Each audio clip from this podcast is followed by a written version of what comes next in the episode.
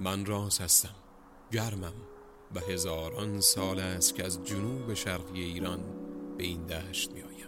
من مه هستم سردم و از کوههای شمال گذر می کنم تا نزد تو برسم. ما از راه دور می آییم از هزاره تاریخ از اولین نگاه به یاد آر.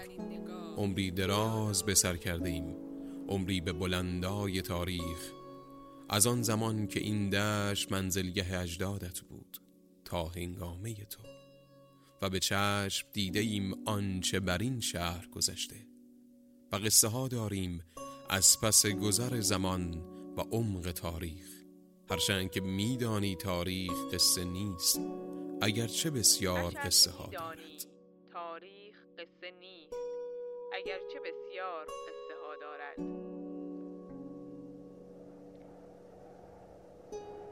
تاریخ گاهی رد پای انسان زخ خورده بر بستر تکیده زمان است. و گاهی شرح شکوه و سربلندی مردم ساکن در جغرافیای تاریخ. هرچه که باشد ساعتی را با باد سر کن و به پای صحبت دردش بنشین. شاید که رازها دانستی از پس مه زمانه.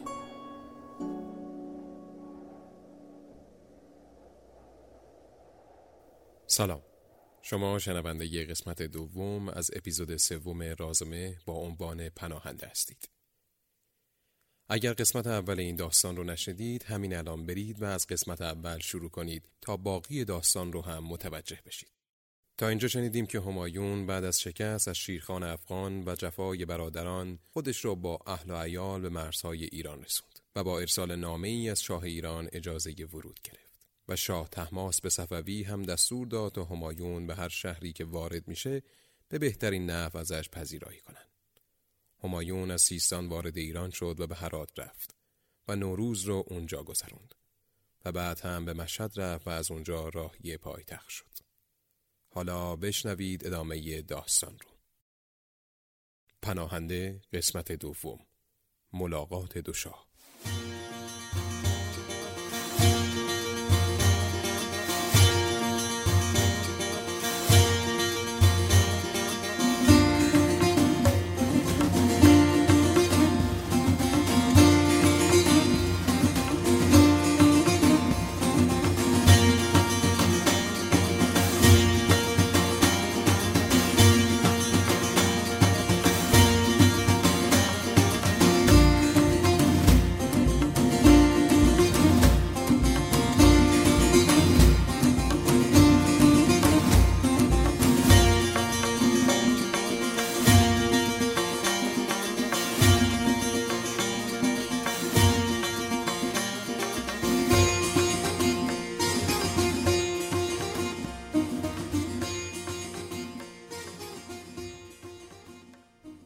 همایون به پایتخت رسید، شاه به اقامتگاه تابستانی در خارج شهر رفته بود.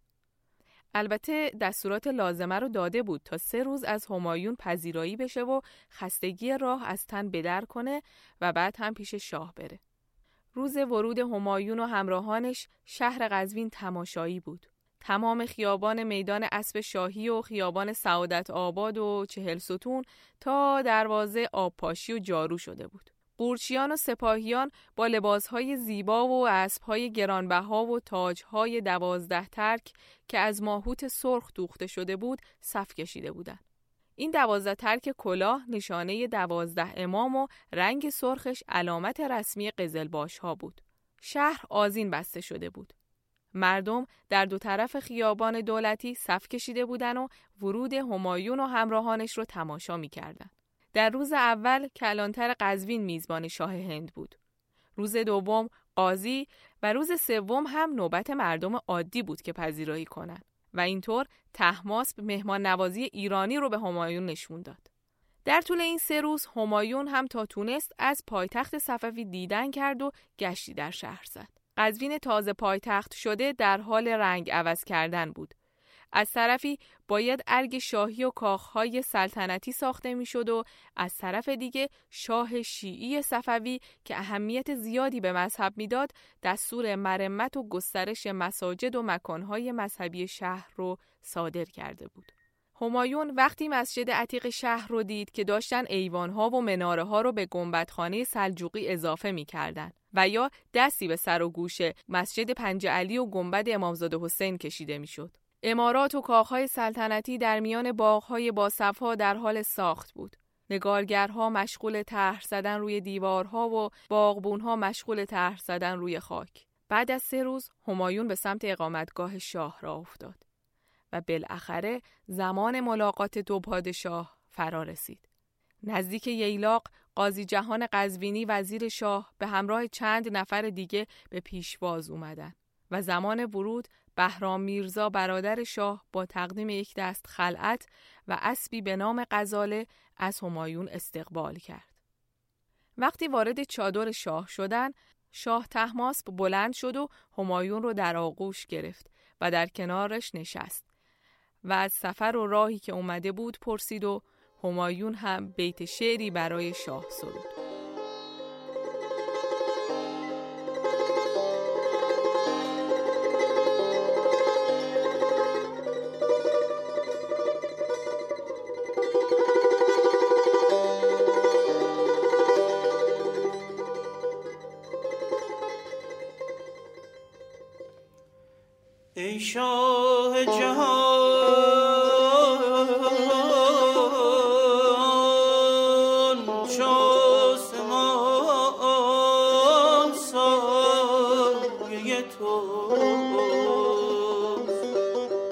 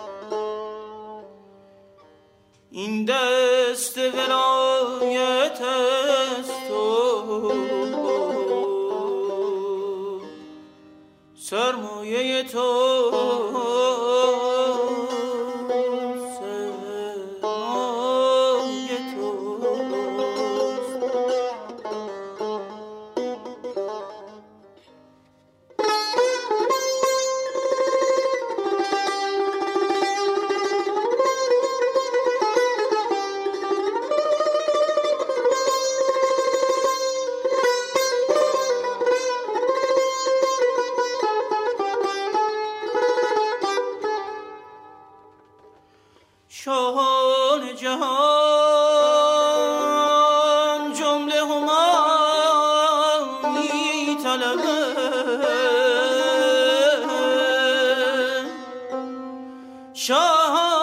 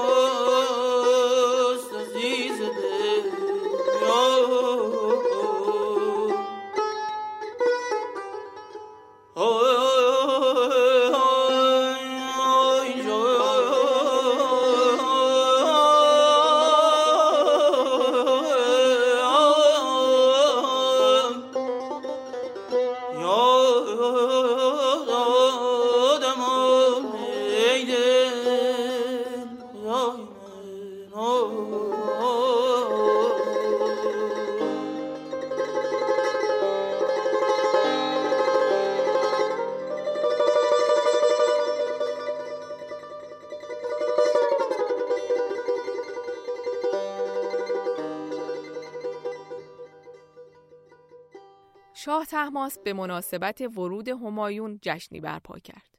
در این جشن همایون چند قطعه الماس و یاقوت که با خود از هند آورده بود رو به شاه تحماس داد. یکی از این الماس ها خیلی بزرگ بود. الماسی که الان به کوه نور معروفه. این الماس هم داستان جالبی داره. شاید خیلی هاتون فکر کنید این الماس بعد از حمله نادرشاه به هندوستان به ایران آورده شد. اما بذارید ماجرای اصلیش رو براتون بگم.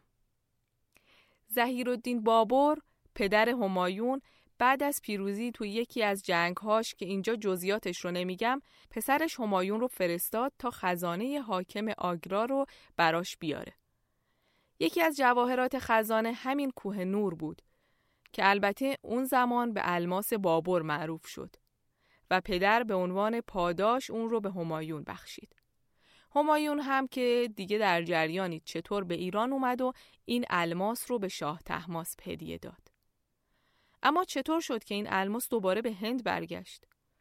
چند سال بعدش شاه تحماس برای دعوت یکی از شاهان هند به مذهب تشیع به اسم برهان نظام شاه که بر احمد نگر هند حکومت می‌کرد کوه نور رو بهش هدیه داد. این وسط صد سالی خبری از الماس نیست تا اینکه تو دربار شاه جهان سر و کلش پیدا میشه و الماس تو خزانه لاهور بود تا اینکه نادرشاه به هند حمله کرد و خزانه رو تصاحب اما این پایان سفر این الماس نبود و کشمکش های زیادی باعث شد این الماس دست به دست بچرخه و در نهایت به پنجاب که به حکومت انگلیس الحاق شده بود برسه.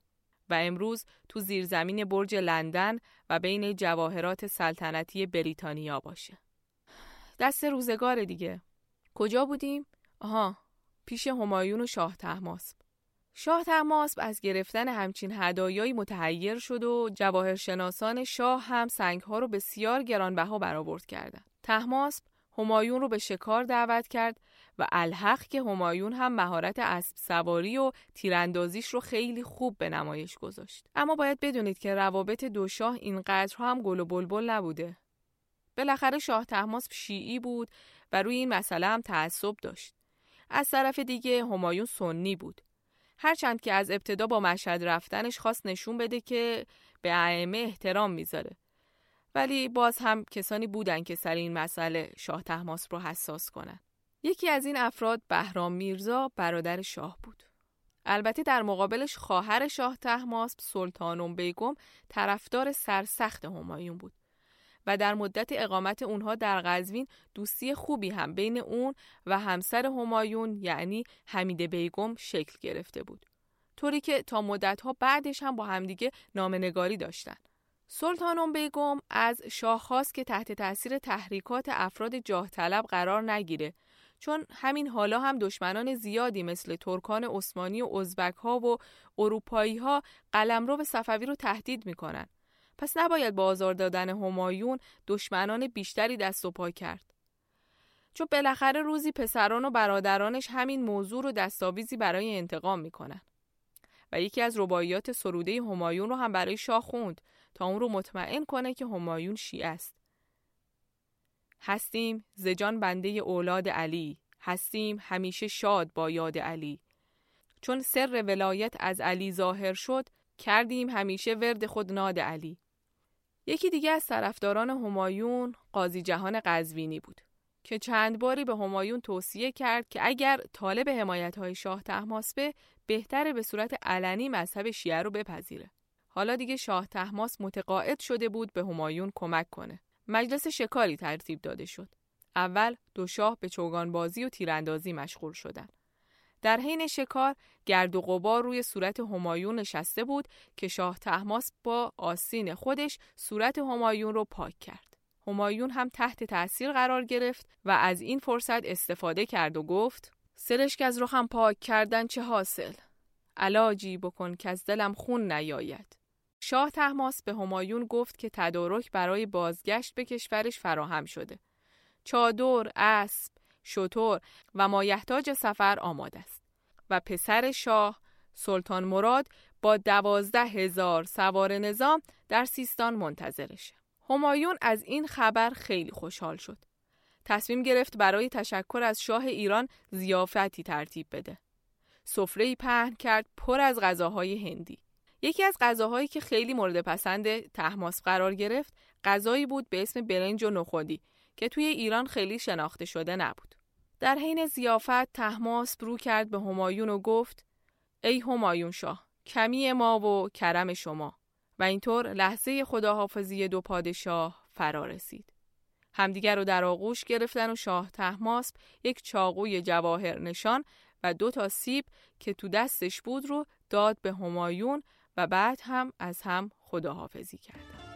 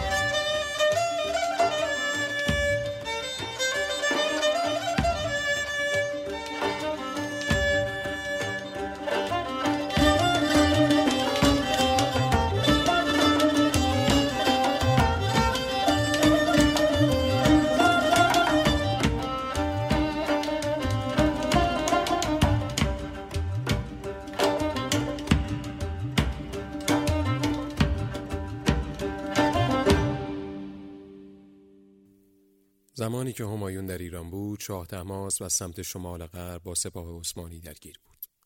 پس نمی‌تونست خودش همایون رو در جنگ علیه برادرانش همراهی کنه. کاری که انجام شد تهیه یک سپاه و همراهی پسرش و در عوض توافقی بین دو شاه صورت گرفت. اینکه همایون بعد از پسگیری قندهار اون رو به ایران بده. همایون قبل از رفتن به سیستان و تحویل گرفتن سپاه از شاه اجازه گرفت تا به اردبیل بره. و از آرامگاه شیخ صفی الدین جد تحماس دیدن کنه. بعدش هم راهی تربت جام شد و به مقبره شیخ احمد جامی رفت. وقتی وارد مقبره شیخ جامی شد بلافاصله یاد مادرش افتاد. مادر همایون ماهم بیگم اهل جام بود و از نوادگان شیخ احمد جامی و وقتی خود همایون هم می‌خواست همسری انتخاب کنه دوست داشت که از همین خاندان باشه. تا به قول خودش فرزندش هم نظر کرده باشه. به خاطر همین هم وقتی حمید بیگم رو دید و متوجه شد از نوادگان شیخ احمد هست در انتخابش شک نکرد. همایون دستور داد کتیبه ای رو کنار مقبره نصب کنن با این شعر. ای رحمت تو اوز پذیر همه کس ظاهر به جانب تو زمیر همه کس درگاه در تو قبلگاه همه خلق لطفت به کرشم دستگیر همه کس. سرگشته بادیه بی سرانجامی محمد همایون پادشاه هندوستان چهارده شوال 953 هجری قمری.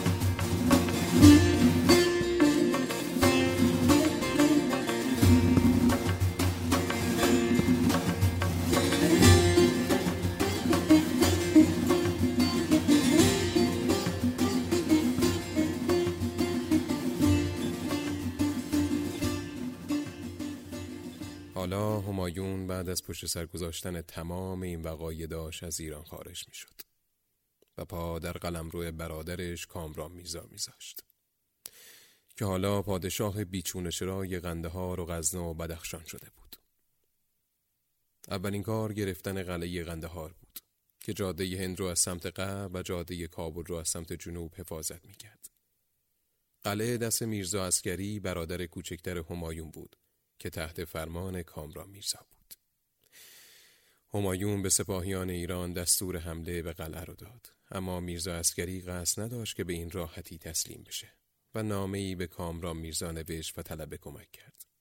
از طرف دیگه بیرام خان یار و دستیار همایون به کابل نزد کامران میرزا رفت تا مذاکره کنه. در نهایت کامران میرزا حاضر به کنار اومدن با برادرش نشد و از طرفی کمکی هم برای میرزا عسکری نفرستاد. سپاه ایران هم کم کم از طولانی شدن این وضعیت خسته بودند و می‌خواستند به ایران برگردند. بیرام خان موفق شده بود تعدادی از بزرگان رو که هنوز به همایون ارادت داشتن و با خودش همراه کنه. در نهایت میرزا اسکری از پیروزی ناامید شد و بعد از پنج ماه محاصره قلعه رو تسلیم کرد. حالا زمان این رسیده بود که همایون به قولی که به شاه تحماس داده بود عمل کنه و قندهار رو به سپاه ایران بسپاره. خزانه قلعه رو جهت ابراز دوستی برای شاه فرستاد و قلعه رو به سلطان مراد میرزا پسر تحماس داد. اما این وضعیت خیلی ادامه پیدا نکرد چون در همین زمان سلطان مراد میرزا فوت کرد و از طرفی همایون برای حمله به کابل و بازپسگیری روش احتیاج داشت تا همراهان و خانوادهش رو در محل امنی اسکان بده که قلعه قندهار از این نظر مناسب بود. پس قلعه رو از نیروهای ایرانی پس گرفت. اینطور که دیدم بعدها این مسئله باعث نشد تا دو پادشاه اختلاف جدی پیدا کنند. خیلی طول کشید تا همایون بالاخره موفق شد روش رو از برادرش پس بگیره و ده سال آخر عمرش رو در دهلی بگذرونه. اما در مورد مرگ همایون فکر نمی کنم طوری باشه که خیلی انتظارش رو داشته باشید. توی روز از آخرین روزهای زمستان همایون به کتابخونش رفت. قرار بود میر سید علی به ملاقاتش بیاد. میر سید علی تبریزی نقاشی بود که همایون در ایران باهاش آشنا شد و از شاه تحماس خواست تا اجازه بده اون رو به هند ببره. شاه تماس اجازه نداد اما خود میر سید علی که علاقه و احترام همایون رو می‌دید به هر ترتیبی بود خودش رو به کابل و بعدش هم به دهلی رسوند همایون تو دهلی در محبته قلعه کهنه یا همون پورونا قلعه کتابخانه ای ساخت که مرکز مرجع ادیبان و هنرمندان و عالمان دربارش بود کارهای هنری هم تحت ریاست میر سید علی انجام می شد. برگردیم به همون روز زمستانی و کتابخونه به پلهاش که همایون در سن 47 سالگی ازشون افتاد و مرد.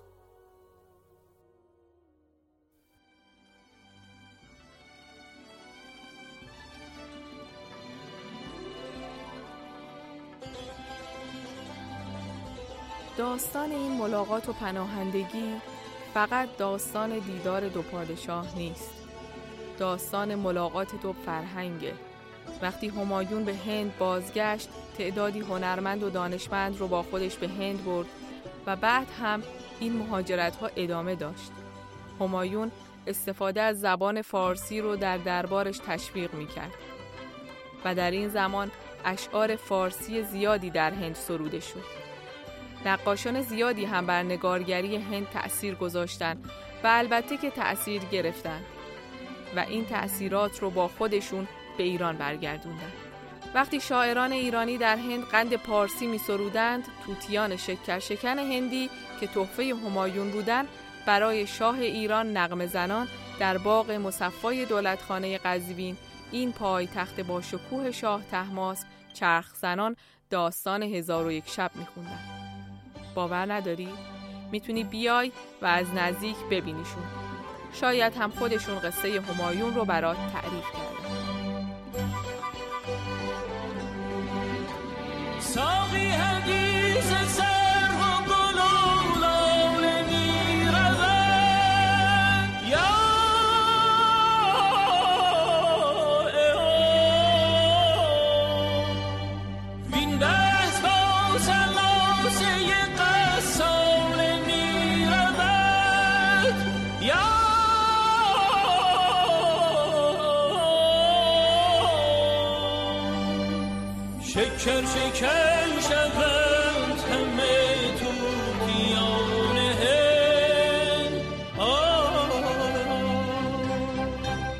Joe.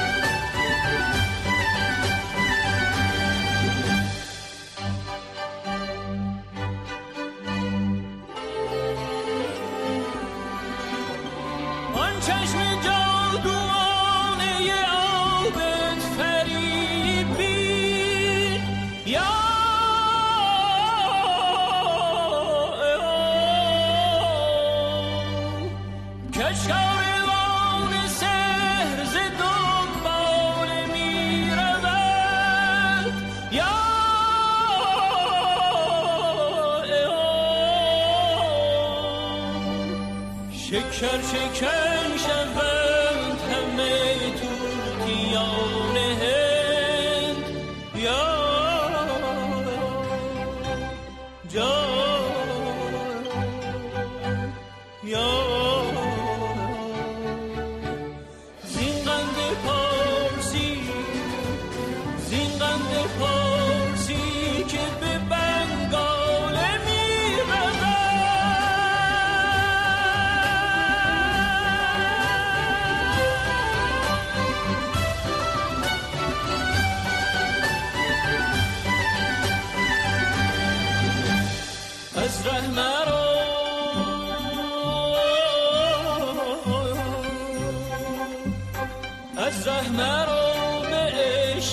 دنیا که این عجوز. مکاره